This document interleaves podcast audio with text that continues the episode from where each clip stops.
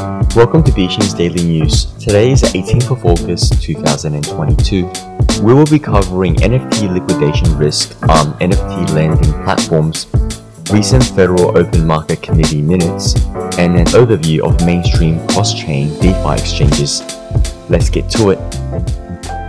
On August 18th, KOL Cirrus tweeted about significant risks to the NFT market there are currently over 32,000 Ethereum's worth of NFTs being used as collateral for loans on BendDAO alone. For the first time ever, a lot of these are at serious peril of liquidation. BendDAO is the first peer-to-pool based NFT liquidity protocol. Depositors provide Ethereum liquidity to earn interest and in turn, NFT holders are able to instantly borrow Ethereum through the lending pool using NFTs as collateral. Most NFTs are collateralized at 30 to 40% of floor value. So if I take a loan on an ape at 100 Ethereum floor, I can expect to receive 30 to 40 Ethereum loan at a 15 to 25% interest rate. If you allow the health factor of your loan to fall below 1, your NFT is put up for a 48 hour auction and sold to the highest bidder if you don't repay the loan in time. A health factor below 1.2 means that you are in the danger zone. A 17% drop of your NFT floor triggers a liquidation. Here's the terrifying part. There are currently 45 BAYC with a health factor at or below 1.2. 2.8% of BAYC supply and 1.6% of MAYC supply are currently in the BendDAO wallet. There are other platforms like NFTFi that also have a sizable amount of outstanding loans.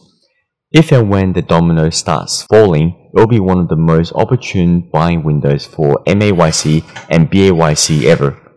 For the sake of my fellow apes, I hope that this disaster is somehow averted, but the reality is that the chance of that are not looking too great. Tyler Durden wrote about the Federal Open Market Committee minutes on Zero Hedge on August 18th. Firstly, Fed officials remain highly attentive to inflation risks and are committed to bringing down price increases and keeping inflation expectations anchored, even if it slows economic growth. Still, policymakers also spoke about the risks of tightening too, too much, noting that there is a possibility the Fed could tighten the stance of policy by more than necessary to restore price stability.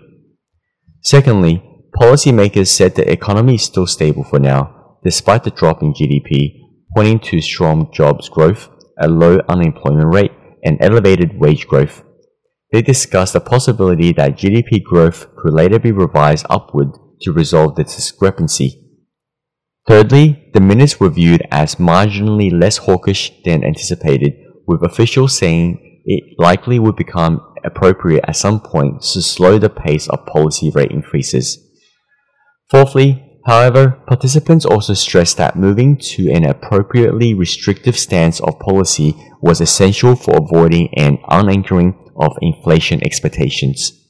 And they said it may be necessary to stay at a restrictive level for some time to ensure that inflation was firmly on a path back to 2%. Fifthly, and here's how markets reacted. The S&P 500 was down 0.3% as of 2:42 p.m in New York, where the Nasdaq 100 was lower by 0.6%. The Russell 2000 gauge of smaller companies fell more than 1%. The 10-year Treasury yield hovered around 2.87%, while that on the 2-year stood around 3.28%.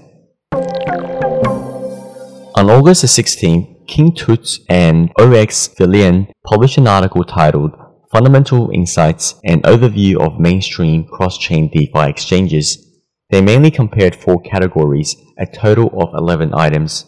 The first comparison is the pure aggregator.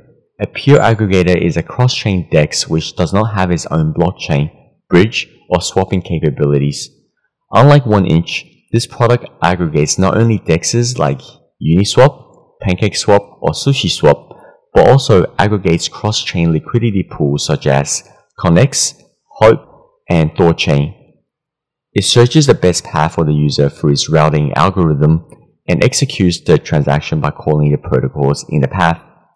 Then is cross-chain DEX with in-house swap. Unlike pure aggregators, cross-chain DEXs with in-house swap capabilities have their own swap application.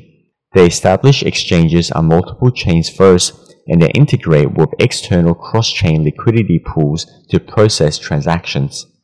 Next is cross-chain DEX with in-house bridge liquidity pool. If cross-chain DEX executes transactions through external cross-chain liquidity pools, it has to pay for its service.